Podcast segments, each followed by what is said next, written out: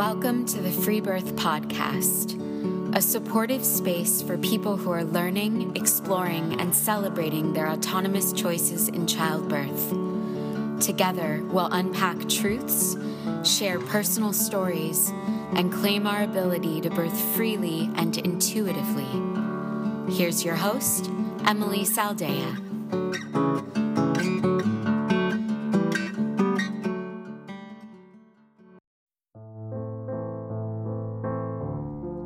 Joined by Rose from the south coast of New South Wales, Australia. After a fairly challenging and dramatic first home birth, Rose was dead set on not having another child for some time. On a trip back to Australia from the Caribbean where her partner was working, she discovered she was pregnant yet again. On the brink of Hurricane Irma, she was separated from her partner for many months, who got stuck in the Caribbean in the aftermath of the disastrous hurricane. Rose stayed in Australia with family and decided to free birth. She experienced a simple and painless, ecstatic birth with her daughter. She also talks about what it was like to have her toddler son at the birth, her regret of ultrasounds, and the lessons she learned from both of her births.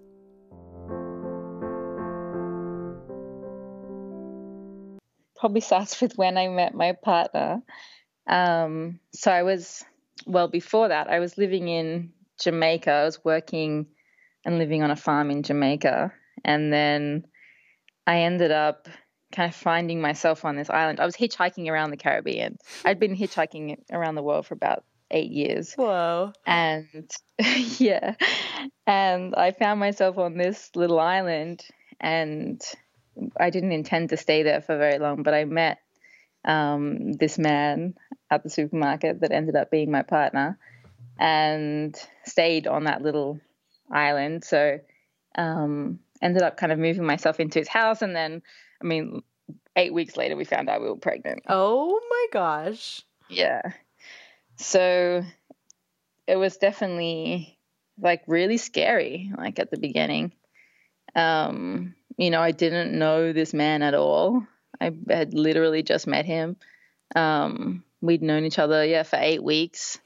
Um, I hadn't planned on being pregnant. I'd never had, um, I'd never been pregnant before. That wasn't something like on my radar at all. Wow. Um, so yeah, it was really scary. Like when I listened to, um, the women's stories about conscious conception, and it all sounds so beautiful, but for me, it was really scary. Mm-hmm.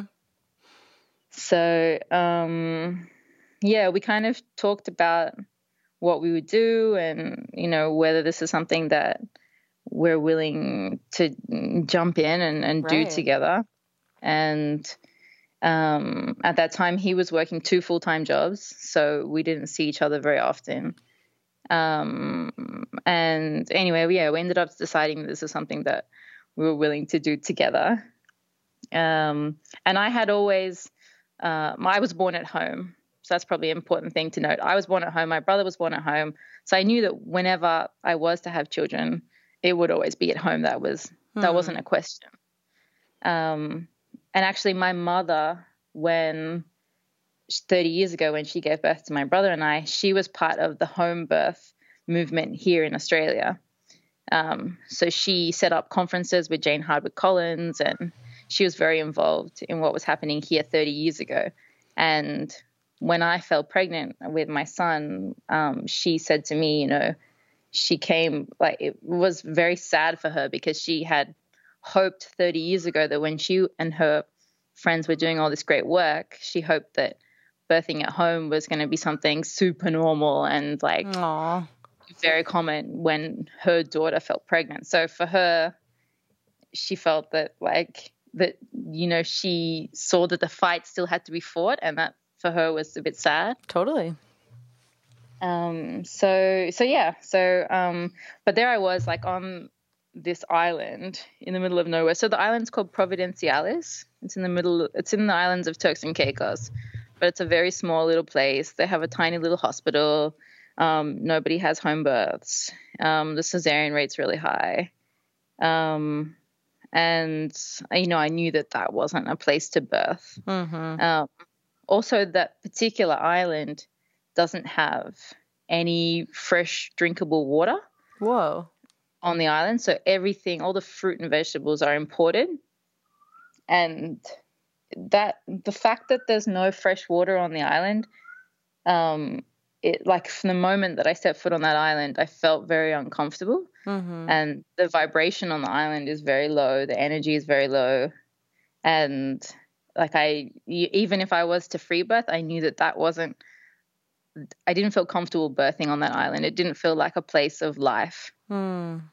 Um, so I knew that, that I would have to leave.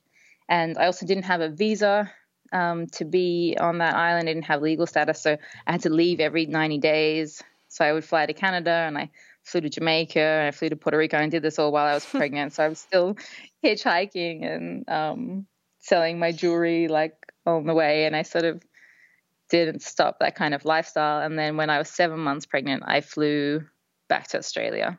He so he stayed on the island um, in Turks and Caicos. Mm-hmm. We just call it Provo, so I'll just refer to it as Provo. Okay. Um, because it's called Providenciales, so it's like a shortening. Um, and yeah, so he was in Provo, but he did come for the birth. He'd come to Australia for the birth. He's from Haiti. Oh, and I forgot to mention that I did get a I did get one ultrasound during that pregnancy. So when I was about I would say about 15 weeks pregnant, um, I went to a gynecologist, a private gynecologist on the island. She was from Germany, and I had never, you know, I had never been like to a doctor really before. Um, you know, I have never I've been a healthy person my whole life, and I really have very limited experience with doctors and hospitals. And but you know, I didn't know what to do. I thought that's what people did. So um, I went to see her, and um, she, you know, confirmed that I was pregnant, and I peed in a cup and all the regular stuff. And she did this tiny little ultrasound, um, and it took about five minutes, and she just sort of said, "Yeah, the baby's healthy," and then turned off the machine. And it was very like just easygoing. And she told me that she birthed her babies at home, and I said, "Yeah, I'm going to give birth at home." And it was, it was, it was a positive interaction, and it was short. Mm-hmm. Um, but it was 600 US dollars for Whoa. that appointment. So you so other was, otherwise you just didn't see anybody. You just kind of did your own yeah. thing. Yeah. So then I just did my own thing for the rest of the pregnancy. And then, so I flew to Australia.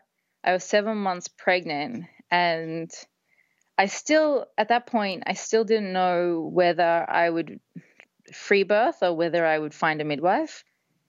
So I flew, but I didn't know anyone in Australia. I hadn't lived in Australia for a very long time. So when I flew here, um, I went, I stayed at my dad's property and I started to search around this local area for a home birth midwife and found that actually they're few and far between and they're really hard to get a hold of mm. and they're really expensive. And I started to think, I think I'm just going to have this baby unassisted. I hadn't even I hadn't heard of the term free birth at that point, but I had, you know, I had lived in Jamaica where women just go to the river and give birth to their baby. I had lived in um, in Cameroon in West Africa where it's a similar deal, and I had seen that happen, so I knew that that was normal. Um, but uh, I would, but I was in a place where I would have liked to have had a midwife if they were accessible, because um, I didn't see having a midwife uh, attending my birth as a negative thing at mm-hmm. that point. Um, right, because ideally so, they're an absolute wonderful thing. Yeah, ideally, yeah. You know, unless they're there to mess up your birth. Right. Yeah. Um, so um so anyway, I was I wasn't finding one and um I was I think I was 35 weeks pregnant and my my mom and I took a road trip um, down south, and I just ended up popping into a little shop. It was like just a um, in a little kind of village in the mountains, and um, I was in this like hippie shop with crystals and um, you know, all these women were, you know, walking around wearing harem pants. And I'm like, there's no way these women go to the hospital to birth their baby. Like, mm-hmm. it's crazy. and so I just asked around, and yeah, one of the ladies said, "Oh yeah, like the lady just in the next shop, she just gave birth a couple of weeks ago, and um, like she knows she should know." And then so I went and spoke to her, and she got me in contact with with a woman who was a local midwife, and she she was a registered midwife, um, and she gave me her phone number, and we ended up having tea that afternoon um, in a little cafe. She came to meet me there and as soon as I met her, I was like, she's just like, I fell in love with her. You know, she was barefoot and she was wearing this really lovely flowing green dress and she had her hair out and she had all this armpit hair. And I was like, yes, I want you at my birth. And um, she agreed to come to my birth and she said, that sounds fantastic. But she told me that she actually had holidays planned for that time. So, for of when I was due. Um, so she told me that she would attend my birth, but that um, might, that she might not be there, basically. so if I was to go um, early, then I would just have the baby at home, and then she wouldn't end up charging me. Mm. And then if she had, and then if I gave birth after she got back from a holiday, then of course she would come and and then I would pay her the fee if that makes sense. Mm-hmm. She ended up being available um, I had my son on the 26th of January. So I, yeah, I was on a Monday that I went into labor. I had no pre labor or prodromal labor with my son, and he was posterior. So I went into labor at about 8:30 p.m on on the Monday evening and because I hadn't I had never felt what a contraction feels like before and I had no sort of like easy pre-labor, I was actually pouring myself a cup of tea when I felt the first contraction and it shocked me so much that I spilt the boiling hot water all over my belly.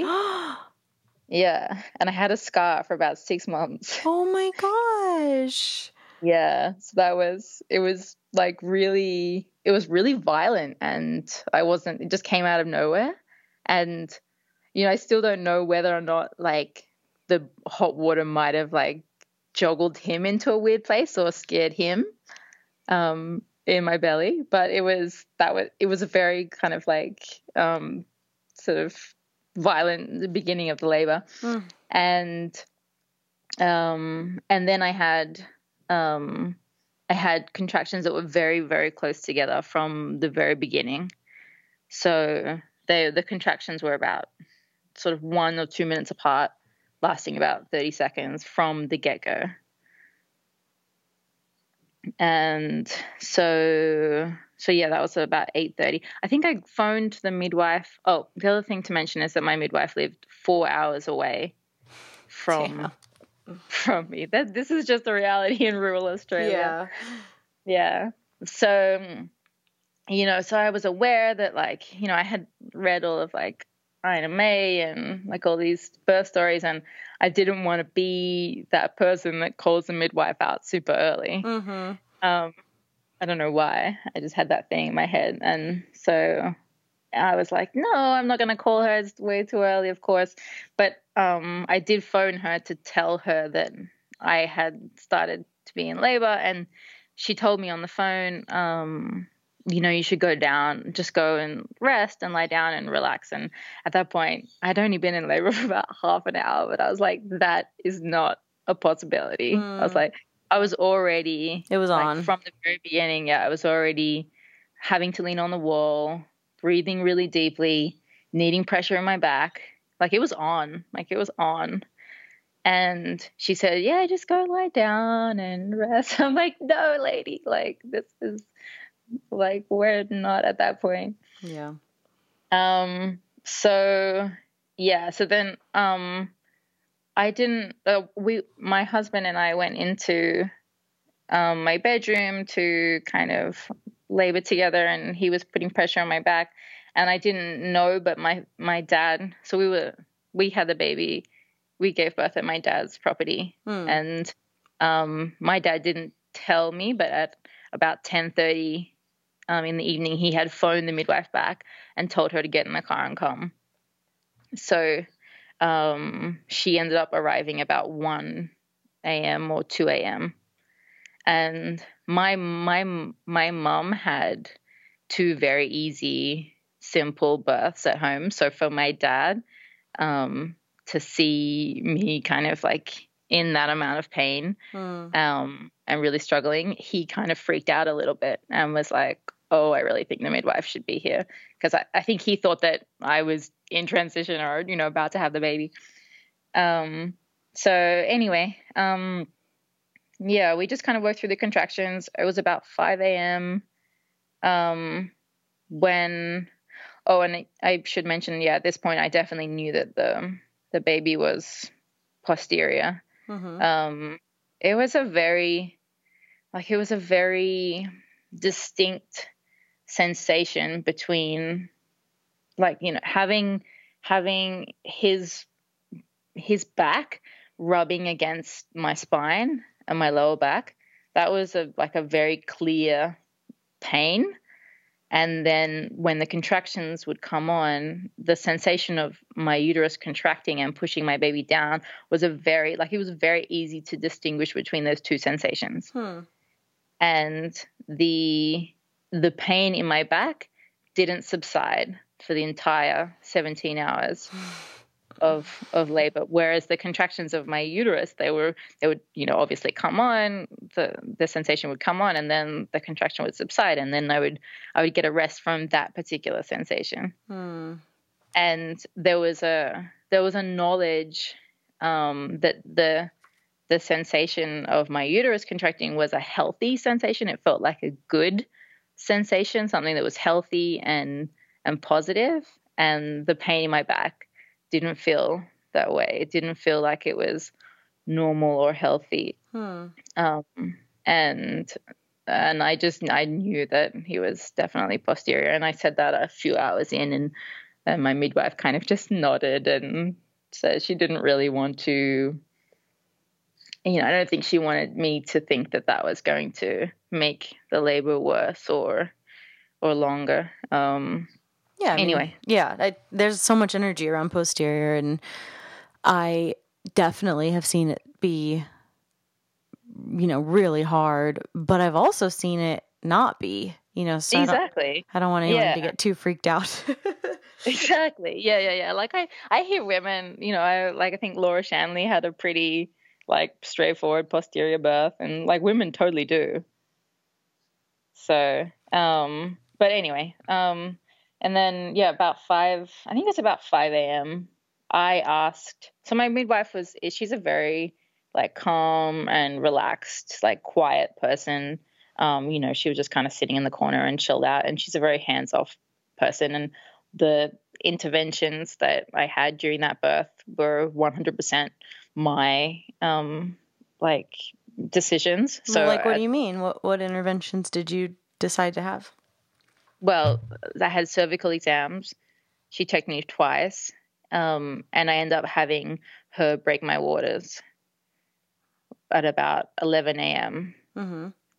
So, and I, I regret that decision 100%. Yeah. But, um, and I regret the cervical exams as well. Yeah. I mean, like they were useless. I mean, like when when she checked me about 5 a.m. and told me that I was about five or six centimeters, that was just, it was like just like such bad news. Like in my head, it was. I know it does so much har- more harm than good psychologically because if Totally. you if you want a vaginal exam, you're probably not close to delivery.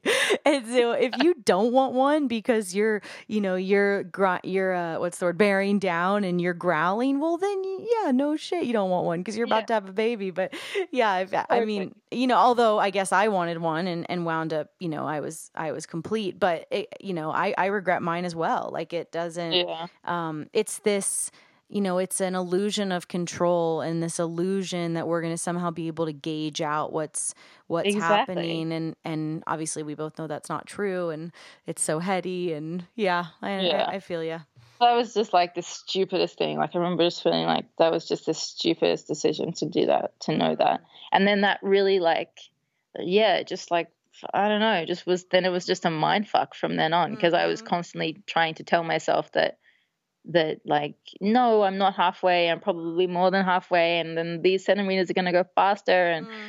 uh, and then I was just thinking too much, and then it, it made it much more difficult to just surrender and and and go with it. So that was definitely a bad idea. Um, and to my to my midwife's credit, she was always trying to talk me against having, you know, the first time I suggested it, she was like, "Oh, why don't we wait a few more hours and and see?" And so I think, you know, she probably knew that truth as well. Mm. Um, anyway, so um, I ended up getting in the birth pool um, probably at about 11 a.m. My son ended up being born at 2 p.m. By the way, um, so that you know the kind of time um, frame. But um, yeah, I I think I got in the pool about 11 11 a.m. Um, but I was still like I was still in you know in a lot of pain. He was still really high up. I could feel him kicking in my ribs. Um, my midwife checked me again, and I she said I was still like probably a seven centimeters.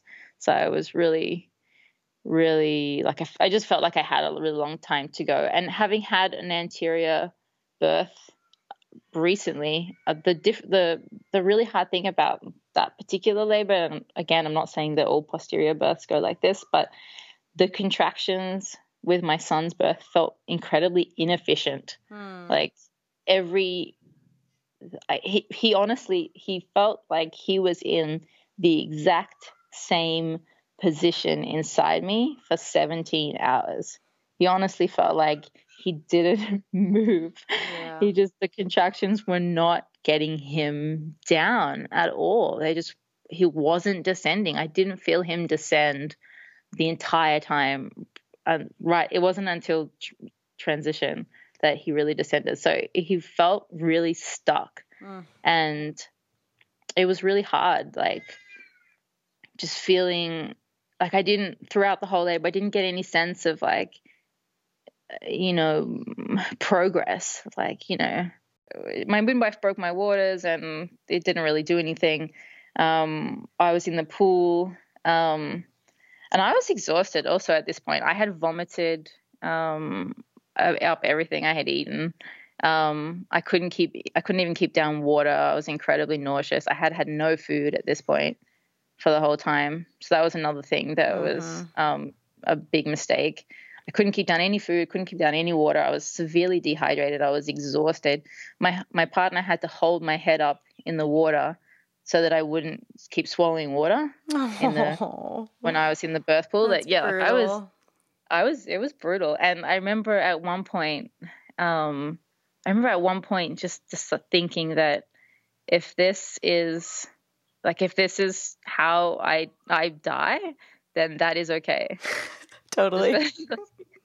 like I, I'm sure a lot of women can relate to that. Mm-hmm. Like I mm-hmm. remember literally being like uh, thinking, you know, I've like I've had a pretty sweet life. Like I'm 26. I've, you know, I was hitchhiked around the world for 10 years. I've done some pretty cool stuff. You know, I've been in prison. Like, you know, I've had a pretty sweet life. I'm, I'm done. Like, I am cool if this is it. You're like, just please let it be soon. it's like, I'm totally done.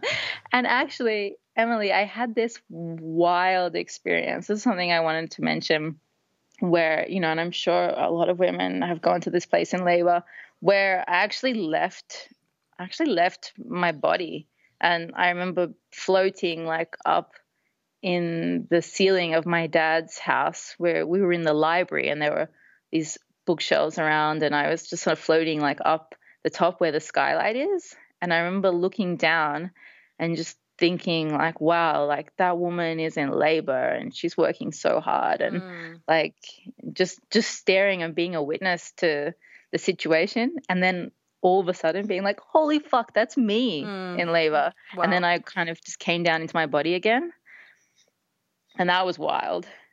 Anyway, so at, at some point I decided that um, that my baby was stuck, and I really, I really didn't have any energy left. I, I was totally drained. I, I really felt like I wasn't progressing. I had tried squatting, I had tried moving around, I had tried all sorts of different positions. Like I just didn't have anything left in me, and mm-hmm. my support team were not suggesting anything else, or or they didn't have anything to offer me.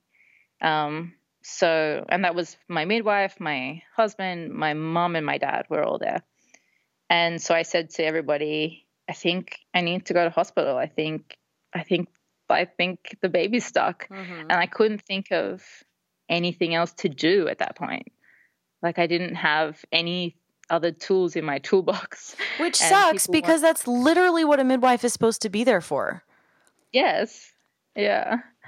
Yeah, I really feel and and I was really disappointed that the people didn't have the reaction of no, you can do it. Um, right. and you know, I was in transition. I later realized I was in transition. I was doubting myself and I was like, this baby's stuck. I can't do it anymore. I'm exhausted. And nobody had anything to offer me, not even, you know, not even words of encouragement. Wow. And so, you know, and everybody there knew how adamant I was about having giving birth at home and how, you know, anti hospital I was. So for me to say something like that was a pretty big fucking deal. And uh, but no one said anything. And you know, when I look back to that, I think that's just that's not what they were there for. They should have been able to say something. And and surely, like my mum or the or the midwife that had both had children could have told me, "Hey, you're probably in transition." Right. But but not even that. So so we called an ambulance.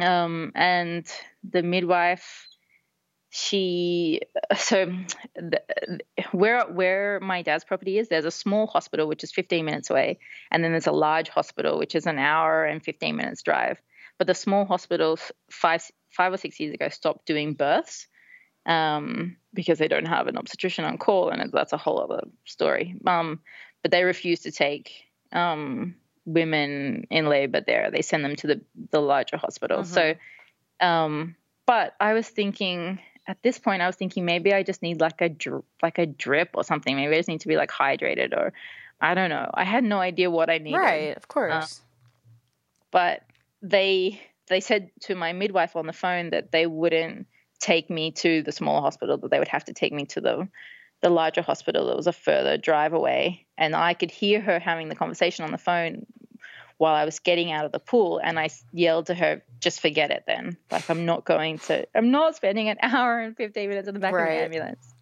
Right. And so I was like, just forget it. I was just like, just forget it. And at this point, I was actually on all fours right next to the pool. I had just got out of the pool. And all of a sudden, I felt um, the urge to bear down and start pushing. And I was like, whoa, what's this? And I did I did have like one like little push there, but it was it didn't feel like anything was really coming or anything was really happening.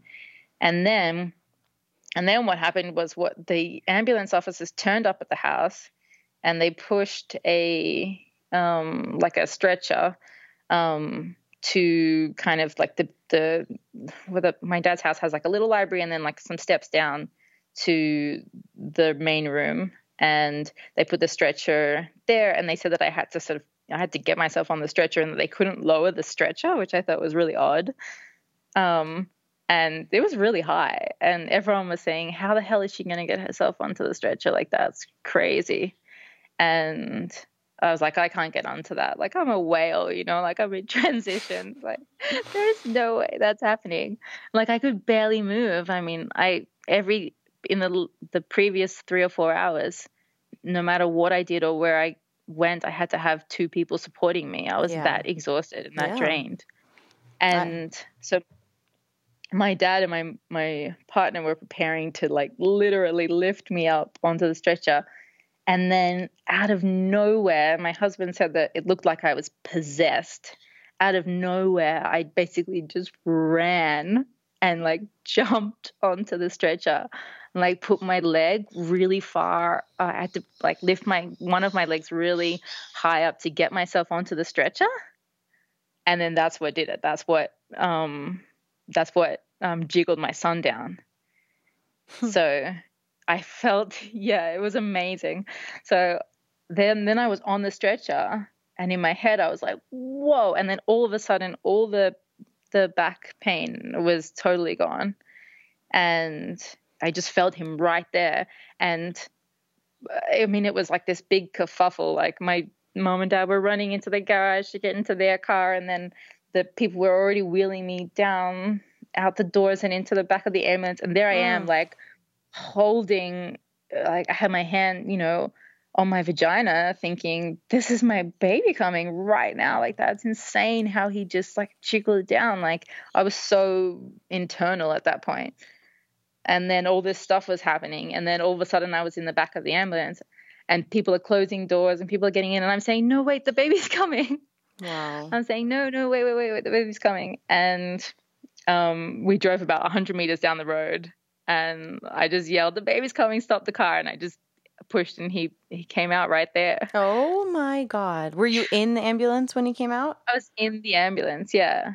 Wow. I was in the back of the ambulance. The midwife was with me. My husband was in the um, front of the ambulance with the driver, and my my mom and my dad were driving behind the ambulance. So, um, you know, we just stopped and well, like we just turned around, went back to the house. wow. So um, wait, they didn't um, keep trying to push you on to the hospital? No, no, no. That's interesting. I'm surprised they didn't want yeah. to go to get you checked out. No, they they they asked me. They said, um, you know, do you want to keep going or do you want to go home? I said, no, we're going home. Thank you very much. Um, and they ended up they ended up coming into the house. They were really nice. Both of the officers were really nice. One female and one male. They were crying like, and my mom was making them tea and muffins, and they were just kind of like, you know, they were they were you know they were they were fine. They were nice and um um yeah. And then we just went back to the house and um and I birthed the placenta wow. there. But I felt did really, they all leave? Like, uh, they left after the birth of the placenta. Wow. Yeah. So they they asked me if I could they could stay for the birth of the placenta um, because I had said I was going to have a physiological third stage, and they said, "Can we wait?" Because I guess they would have had syntocin or whatever. But my midwife had syntocin in our fridge anyway. Mm-hmm. So, um, but they asked if they could stay, and I said that's fine. I mean, at that point, I was so exhausted and yeah. just relieved. I mean, I didn't. So, um, yes, that was my son's birth. Wow. it was pretty. It was pretty. It's pretty like you know dramatic and yeah. chaotic. It didn't need to be. Mm-hmm. And and I felt stupid. I felt really like stupid about calling the ambulance and and and having it go down that way. But in at the end, when I think back, that that really getting on the stretcher was what jiggled him down and and I don't know if I would have had the strength to like you know really make violent movements um, to get him down because that's what he needed. It was just a it was just a like a it was just a lot of drama and yeah. it's funny because that's like that's totally my son. My son is all about drama and chaos and like he's super noisy and oh and the other thing that happened like unbeknownst to me was that while they were filling up the while my dad and my mum were filling up the birth pool with hot water, we my dad's house ran out of hot water. So he climbed over the fence to the neighbor's house and like sort of broke into their house and hooked up a hot water hose from their laundry over the fence and in to our oh his house. Yeah. And then and then the hot water pipe burst in their inside their house and their whole like laundry and house was flooded with boiling hot water. They weren't home? And they weren't home no. They, they we ended up my dad ended up having to like give them a bunch of money. Yeah. And, oh my god. Okay so so then take me to your evolution of of free birth. I mean obviously you then free birthed your little girl. So what was yeah what was it you know in, in the wake of that birth and um, processing that and and you know unpacking it and and then take me into this next pregnancy? Sure yeah. Well i mean i definitely felt like um you know having my midwife there was not necessarily like you know a positive addition like she's a lovely person but i you know she didn't really participate in a very big way hmm. um, in that birth. And, and when you needed I, her to participate at the end, she didn't. Yeah, yeah, and you know, neither did the other people there.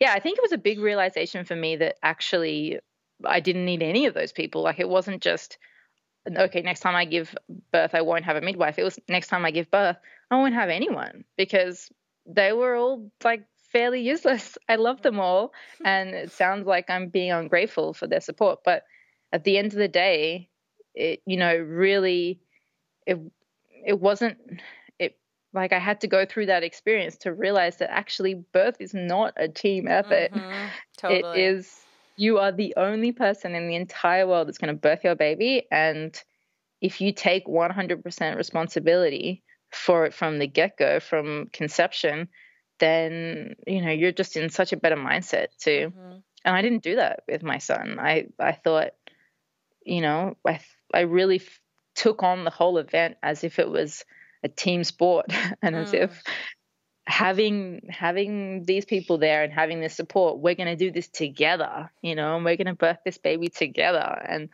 that just so yeah. So i realized that. Yeah um, i mean it's um, like when people say we're pregnant or we're having yeah. a free birth or we are you know it's like no i'm sorry. No. that is just that is factually untrue. Absolutely. Absolutely. Yeah. And it, it i uh, my point of realization of that was when i was in the pool and i knew he was stuck and i was looking at these four adults in the room thinking these people have nothing to offer me. Like yeah. I I am the only person in the whole world that's going to birth this baby and it was an I was an hour before I birthed him. Mm-hmm. You know, I wish I had realized that months and months before.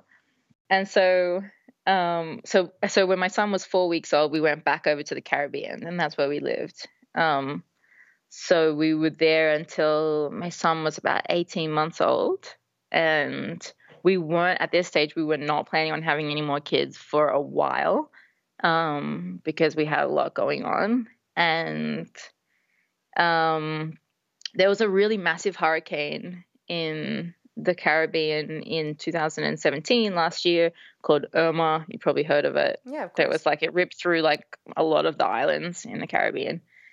Um, and my son and I left at the island three days before the hurricane hit our island um, and we flew to California. So um, I so I that was at the end of August, um, and my husband was on the island for the hurricane, and and my son and I were intending to from California continue on to Australia. Mm. So um, it wasn't until I arrived in Australia, and I had been in Australia for a few weeks with my son, that I realized that I was pregnant. So wow, I I sort of I had seen my husband at the end of August, um, and yeah, and he and he, he was in sort of post-apocalyptic, um, you know, post-hurricane situation. He didn't have any internet or phone or or electricity or anything like that. So um, it was really hard to get a hold of him to even talk about um, the pregnancy. I remember the first, the very first time I got a hold of him and managed to like tell him that I was pregnant through like you know the phone cutting in and out. He was just like, "How?" He was like, "How? How is like I'm not even there." Like, like it was like I don't even remember like us having sex the last month that I was there. It was so stressful, and mm. we were leaving. So we were both like, "How is?" Like we were just like, "What?" Right. How when did it even happen? Exactly so so I didn't see my husband for the first four weeks of the pregnancy, the first four months of the pregnancy. Wow. So he stayed in the Caribbean. Um, and I yeah, I was just hanging out in Australia with my son, and um, yeah, I knew that. I knew that. I mean, I knew that I would free birth. I also knew that at that point, the midwife that I had had with my son had since deregistered um, and was now not currently working as a licensed midwife. And I knew that I wasn't going to seek out any other birth workers or birth keepers or traditional midwives. They're just, I mean, they're few and far between. I wouldn't have been able to find one. Right. And, um, I was just like, well, you know, I'm just going to do this on my own. And um, so yeah, I had a fairly unassisted pregnancy, although um, I had I had a UTI in sort of early pregnancy, and I went in to see a doctor about the UTI, and I hadn't even it hadn't even clicked to in my head that that they would sort of say anything about the pregnancy or like in you know in try to manage my pregnancy. Um like and i hadn't like again i really didn't have a lot of experience with doctors so i went in and to just say oh you know i have a uti i just need a little help with that and oh by the way i'm pregnant and they were like oh you're pregnant and then it was this big thing or where are you going to birth and all these questions and I was like, like none well, of your fucking business dude how about that yeah you don't just become public property because you are carrying the miracle of life my god exactly. Yeah, and I was really taken aback, and I wasn't like I didn't go in there like prepared for battle. You know, I I went in there just because I had a UTI and I wanted some help with that, mm-hmm. and and then I said, uh, you know, I made them I had made the mistake of saying, oh, you know, I'm just going to birth my baby at home, and then it was this, you know, I had this really negative reaction from this young female doctor, and I basically just said, look, you know, like I came in here for help with the UTI, not for help with a pregnancy. Thank you very much. And I had to be. It ended up being like a fairly confrontational experience, damn and and sh- and shocking to me because the only um, experience I had had with the doctor uh, to do with pregnancy or birth or anything really at that point was that nice doctor that I had seen um, in my first pregnancy. So I was like, well, I'm not coming back here, that's for sure. Um, and then I didn't, yeah, I just sort of did most of my own prenatal care um, throughout that pregnancy. Um, I had a lot of morning sickness.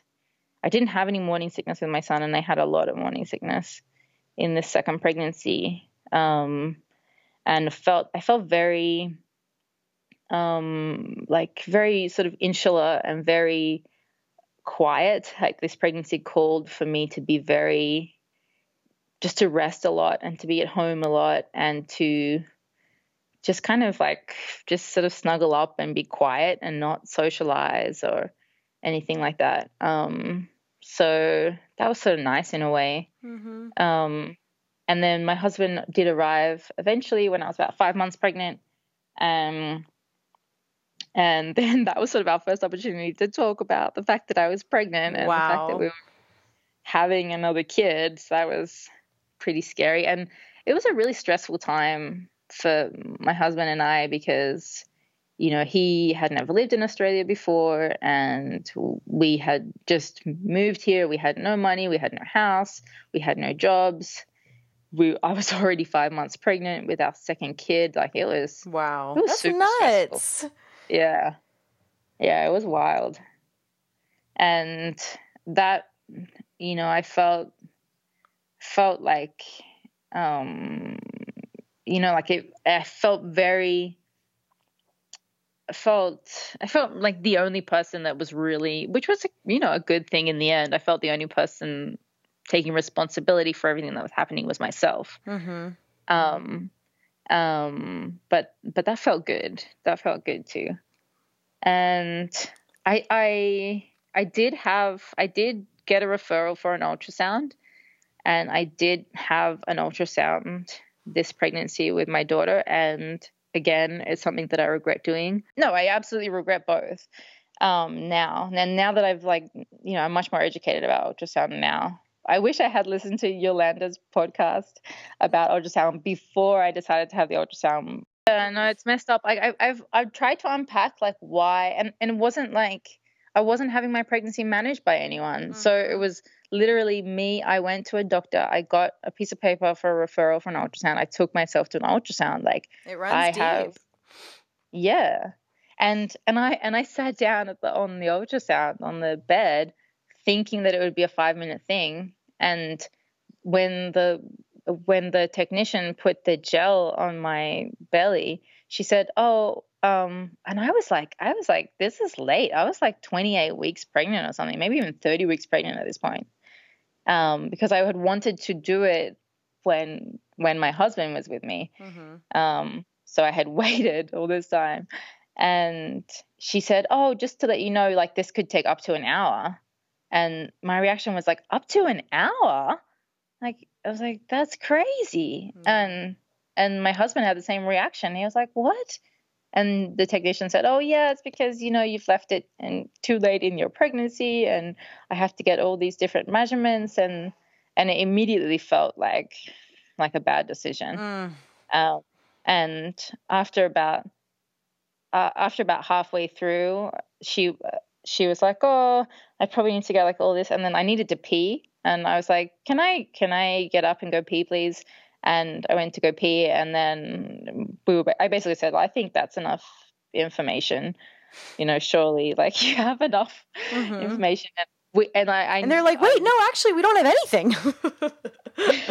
yeah, exactly. We have some basic measurements, and we can tell that there's a couple limbs yeah, exactly. And I mean, you know, we saw the baby like going, it was done, and I felt bad. I like I walked out feeling really bad about the whole thing, and I was just like, oh, why did I do that? And then like for weeks, I mean, I still mm. say it to my partner. I'm like, why the hell did I do that? Like, I don't understand why I did that. But you do, but you do, like, you know why. Yeah, like that's that's this is the measure of health, the the false, you know, measure of health of our generation. You know, mm-hmm. it's it's you know, our grandmas weren't getting ultrasounds routinely. Uh, you know, it's yeah. it's like it's it runs so deep. You know, what does that say? That even you having this wild pregnancy and this free birth, there's still this thing in you that, um, and I'm not targeting you because it's it's everybody really, just yeah, that totally. you know that says like I can't fully trust that I could be growing a baby without someone else who has more authority than me to take a peek mm-hmm. and tell me that I'm okay. Yeah. And totally. it would make more sense if that were actually true. Yeah. Like if ultrasound yeah. was a reliable technology, there would be more logic to totally. you know yeah. to our loyalty to it but because we know that it's so notoriously unreliable in every way shape and form and causes objective harm you know that together eh, you know and women still choose to get it for quote unquote peace yeah. of mind it's it, it it is it's fascinating it's crazy and and you know i knew that like you know i didn't care about having like a yeah, I knew that ultrasounds were notorious for due dates, and I didn't care about having a proper due date anyway. I didn't want to know the gender. It's like there is literally no reason for doing it. I, I, I like I, I have no idea. I have no idea why, and yeah. I still think about it and try and unpack it, and I just I can't understand it. But So anyway, well, why that, do you think you did it? Did you just not give it any thought? Like you were just like, I'm just supposed to get one, or or was it a relief to um, see that there was four limbs, or to, you know, to have like you said it with your yeah, with maybe your... yeah, maybe it just comes down to that like uh, you know knowing that because I knew I would have a free birth. Um, maybe there was something inside me that thought that if there was some kind of condition or something up with the baby that that they would be able to tell me, mm-hmm. then I could somehow prepare better for that, or I don't know. So maybe that was it. Yeah. Yeah, but I mean, I now know that you know they're incredibly inaccurate, so any information would have been useless, or mm-hmm. probably just made the the rest of the pregnancy more stressful. Totally. Yeah. Okay. So, so yeah. So so then I just you know have the rest of the pregnancy unassisted. Um, I was doing lots of prenatal yoga and um, keeping really healthy and um, eating lots of really good food and preparing. Like I prepared a really lovely birth altar and um, space, and um, I did a lot of preparation. I um, I was contacted by my yoga teacher knew a woman who had just finished her doula training Mm-hmm. And so I was contacted by a woman that was um, looking to um, sort of like do more births and have more experience at um, at births. So I met her and I agreed for her to be my doula um, to come to my birth. And it's funny because then actually she received some I mean, she was just a doula. She had just come out of doula training, and she was she was told by a few people in the area. This is a really small town. Um, that she shouldn't attend my birth and that hmm. she shouldn't attend free births and that she was somehow legally like mm-hmm. liable. Like she even she even came to me at one point. I mean, I met her when I was about 35 weeks pregnant, so I was very late in the pregnancy. But when I was about 37 or 38 weeks pregnant, she even asked me if I would sue her if something went wrong. And I was just like, you're going to be a, my doula. Like, there's not, am I going to sue you for like not having the heat pack warm enough or like saying the wrong words. But like, it's because what? women cannot be trusted to hold their own authority over their birth. And so if there is another woman there who's read a birth book, she instantly gets seen as having authority over you because yeah. you are a powerless woman. You know, I mean exactly. that's the it's so That's so messed up. It's so yeah. gross. And it, you know, it's really so ultimately gross. what it's doing and it's actually doing it quite successfully except for the radical birth keepers out there. Shout out to you all. Keep doing what you're doing. But, you know, for the vast majority of women, you know, culture has effectively scared women from supporting women to birth on their mm-hmm. own terms. You know, I mean, absolutely. It's yeah. so, so tragic. Yeah. And I also got like a weird phone call from from the hospital that from the medical clinic that I had gone when I had that UTI they had somehow like taken it upon themselves to manage my pregnancy or they had obviously put a note that I was pregnant and I got a phone call towards the end of my pregnancy from a midwife connected to that clinic. Um, and she just sort of said, um, Hey, how are you? Blah, blah, blah. And she explained who she was. And she asked me how I was going with my pregnancy or who I was seeing for the pregnancy. And I was, it was, she ended up, we ended up having like very strange conversation and she was trying to get information out of me about mm-hmm. where I was going to birth my baby and if I was going to hire a midwife and um, well, look, um, take it from me. Nobody likes to get into more people's business than a woman yeah. daring to dissent and daring to take authority over her own experience. Jesus mm-hmm. Christ. Yeah, that's insane.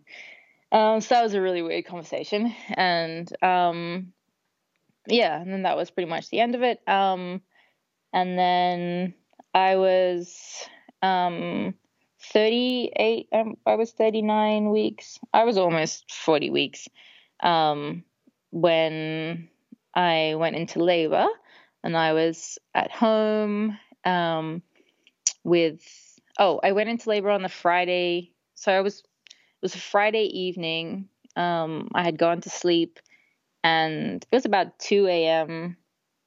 in the morning, and I had some very early labor. Um, I had a like a very mild contraction, sort of like one every 30 minutes, um, from 2 a.m. to about 5 a.m. Um, during the, the evening, and they I would fall asleep during the contraction and the contraction. Sorry, in between the contraction, and then mm-hmm. the contraction would wake me up.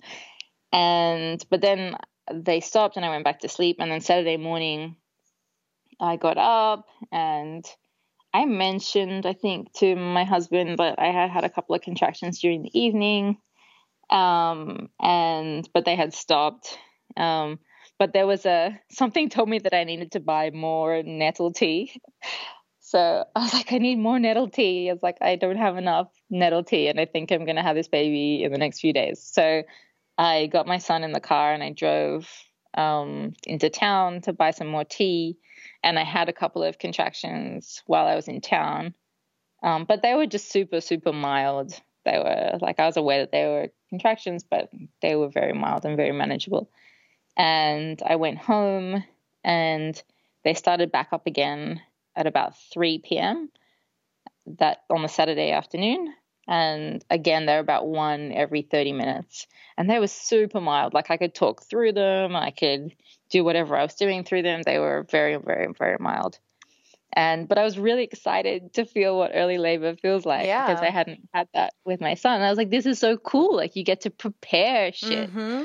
Like I went into the room and set up my candles and um, made sure I had the Fitball and the yoga mat and um, pulled the curtains down, and I just it felt so amazing to have that sort of mental space to prepare that in the next coming days this baby will come. Um, I really feel like I didn't have that with my son, and so yeah, my my husband went to work um, and my dad, we were, we were still living at my dad's mm. place at this point. So, um, uh, my dad had gone to a meeting and yeah, it was just me and my son. So it was me and my, my two year old son, um, at the house and it was fun. Like it was really fun being in early labor with my son. Like we, um, we had a bath and like then my son loves dancing so i had made four different um, birth playlists and one of them was for like dancing the baby out so um, we, i put on this dance playlist and me and my son were dancing like naked like in the hmm. bedroom and like dancing the baby out and my son was super prepared for the baby coming we had read all these books and talked about it and every time I had a contraction, he would like come up behind me and look into my butt and see if the baby was coming. That's cute.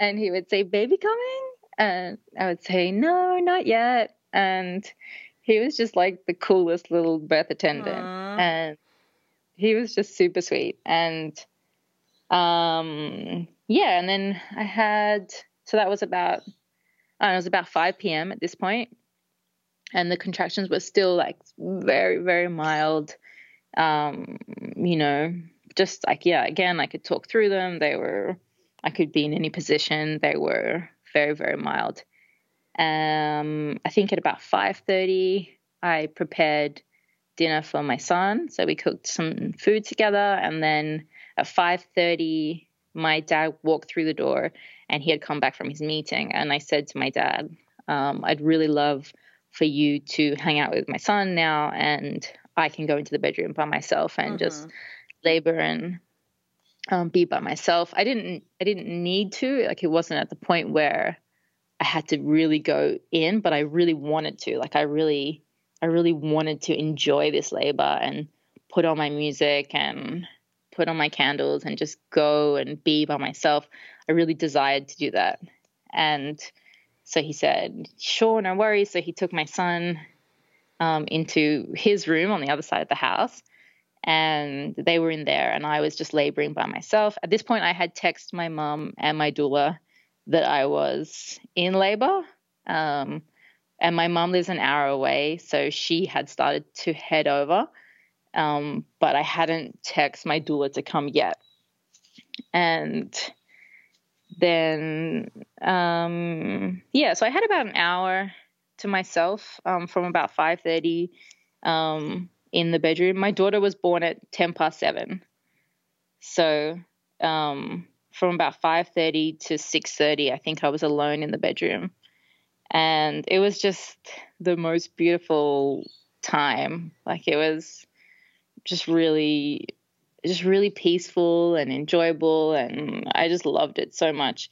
Hmm. And again, the contractions were super manageable and I was doing lots of yoga, I was doing cat cow and downward dog and just listening to this amazing playlist that I had made and dreaming about my baby and um, speaking out my affirmations and I was just super excited and at this point, I thought probably the baby would be born, mm, you know, maybe about 10 o'clock or 11 o'clock. Or my husband usually gets home from work at about 10 p.m. So I thought, oh, I'd probably be around then. And if it's earlier, I'll just call him home. And I think at about, uh, must have been about 6.30 that my mum turned up. And she came into the room and she was just kind of hanging out. And because of how I was sort of behaving she felt like oh I must still be in really early labor. And so she was really relaxed. And I asked her to get me some snacks and some more coconut water. And my son helped her cut up the watermelon and he bought me he bought me snacks while and he came into the room and he was really calm. He was really cool. Um, he he, you know, he asked me about the baby coming, and um, I said that the baby's coming really soon, and that I needed snacks and water. And he was like, "Okay, you know, I'm gonna get you the water," and he was on it. And um, I had a few.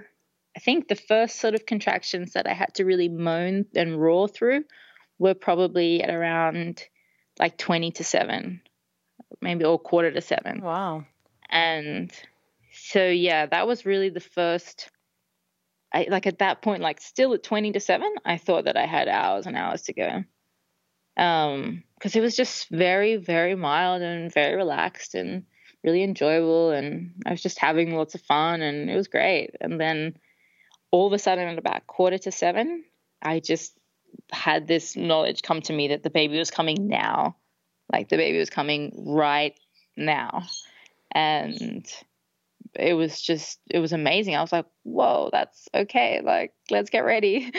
Um, and I said to my mom to call my partner and to call my doula. Um, but they both didn't make it in time. Mm. So um, she left the room to call them and I was alone in the bedroom and yeah, I just had a few like maybe about five or six really like intense, like wild, like roaring like a lioness contractions and they were amazing. Like they felt so good. Hmm. And that was a really amazing thing for me when I birthed my daughter. Every single contraction, even from the beginning, even the early labor ones, they felt so efficient. Mm. Like every single contraction, I could feel her. It felt like she was descending an inch every single contraction. Like it just, I mean, obviously it wasn't that much, but it felt like she just was like, she was like on it. She mm-hmm. was like, mm-hmm. yes. Like and all that, all that grinding work with your son, you know, did in a way literally pave the way. Definitely. You know. Yeah, for sure. Yeah but it just oh it just was such a phenomenal feeling. How confident building. Totally. Yeah yeah yeah. Like i was like this baby is on it. Like she is like and i didn't know the sex at that point but i was like you know she's she's really on top of it. She's doing a really good job. And so um yeah, I had I still had my pants on at this point and I started to freak out about my pants. So I was yelling at my mom. My mom wasn't in the room and I was yelling, I was, "Mom, you got to get my pants off." Cuz I I couldn't quite get them off myself. I was on all fours with my elbows leaning on the bed.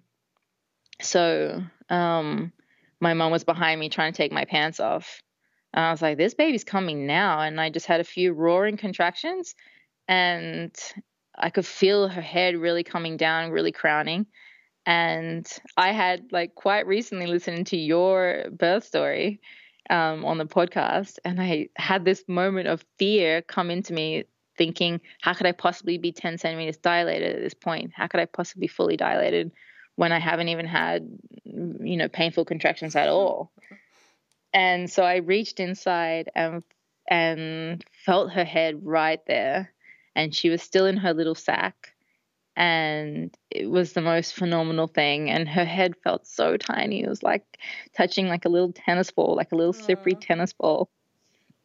And i was just i said to my mom it was just my mom and me in the room at that point and i just whispered to my mom. I said she's like the baby's coming. The baby's right there. She's coming. And um yeah and i just had one more contraction and she her little head popped out. And my mom was kneeling behind me so she could see her little scrunched up face. And um, my mom said to me, "Should I call? Um, should I call Dad and Ollie? My son's called Ollie." And I said, "Yeah, yeah, call them in, call them in." And so they came running from the other side of the house. Um, and just as my dad and my son entered the room, her whole little body just slipped out. Hmm. And so they saw her little body come out, and then um, I caught her and pulled her up um, to my chest, and everyone was just really silent and um, just in like disbelief, mm-hmm. pretty much. I was just like, wow, it just, just popped out so quick. And I had only really had about like like contractions that I really had to roar through. It was only about five, and they were they were pretty intense, but I wouldn't describe them as painful at all. And that was only from about six, maybe six forty-five, and she was born at ten past seven. So it was really, really, really fast. And how did you feel and after it?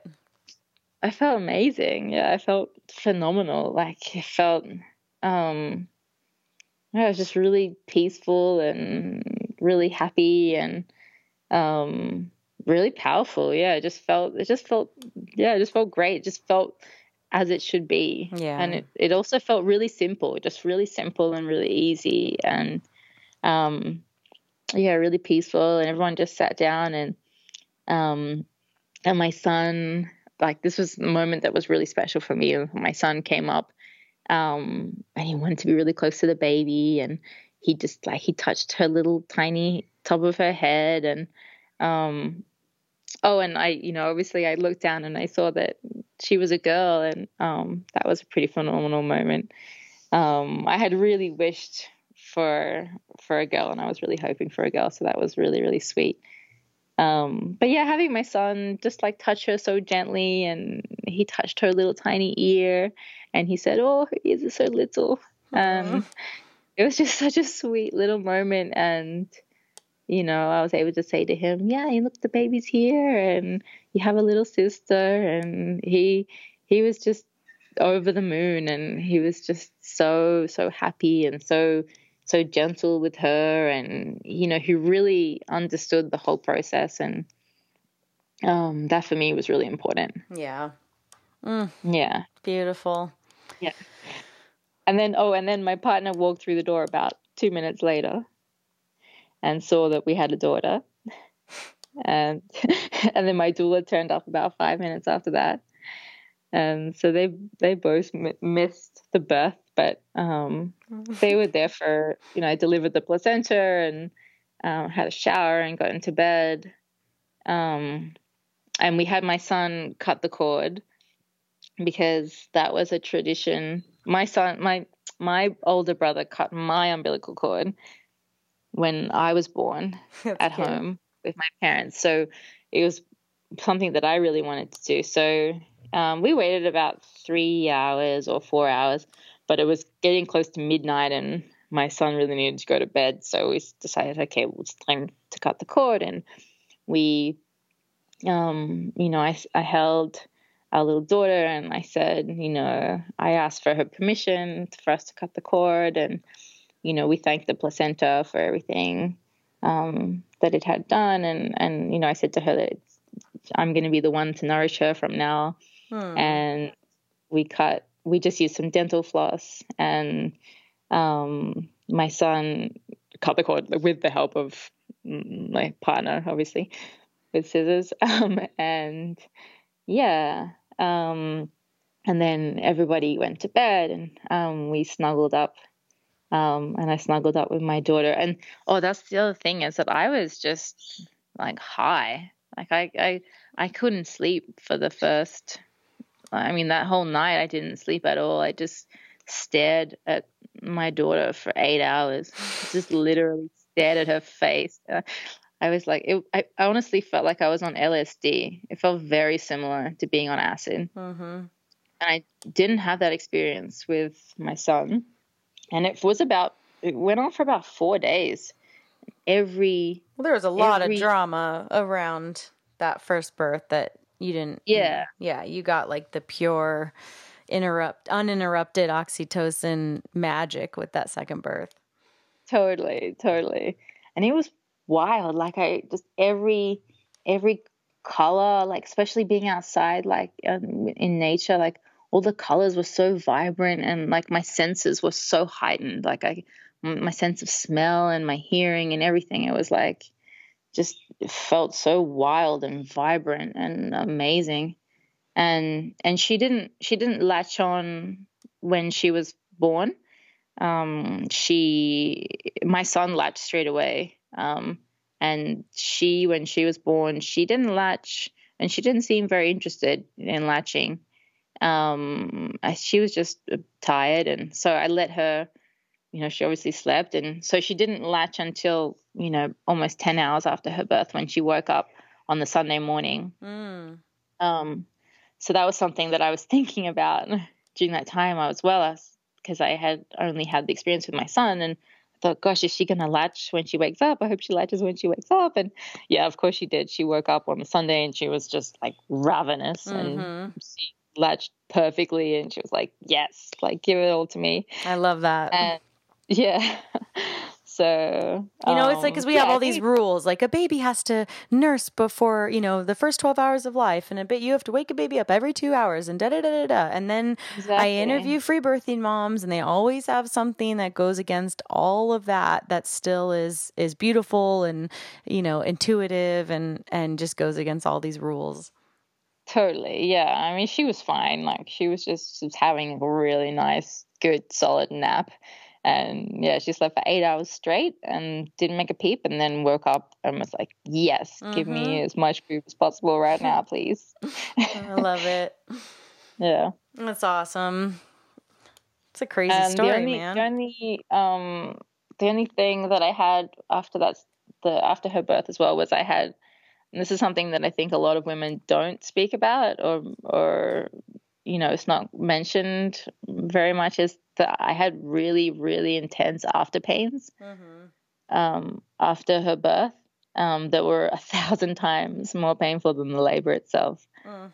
So I, when she that um, that morning on the Sunday morning when she started to latch on, I had um, really wild, like very painful after pains, and I had them for 72 hours. Mm. Did after, anything help? nothing helped. I had I I tried motherwort, uh, tincture. I tried a few things. Nothing really helped, and they were they they were they were like constant when she would nurse, when she would latch on. Uh, but when she wasn't breastfeeding, it was also like almost consistently every 20 minutes for the next 72 hours. I had wild, like incredibly painful after pains. And they were so painful that I was like, I was crying, I was mm. moaning, I was smashing my fist against the wooden bed to try and distract myself from the pain. Mm. and uh, it's it so was, unfair. it's just it's so unfair. So unfair. I was thinking, I was like, what? I was like, I just had this like badass, like wild free birth. It was painless, literally painless. It was just the easiest, most simple thing. And then, you know, it's like you can't get away without something. Mm-hmm. Well, I love your story. It's awesome. It's just so badass. And, you know, it's, I love these stories because they're just ultimately quite simple and it's so powerful. And I could totally picture her just popping out with it, with yeah, your man coming in after. Yeah. awesome. Yep, yep, yep. Well, I'm really I'm really proud of you and and I appreciate you sharing your story today. Thanks so much. Thanks for allowing me to share. That's it for today, everyone. Join us next week for another episode of the Free Birth Podcast. Thanks for joining us, and remember your body, your choice. Lots of love.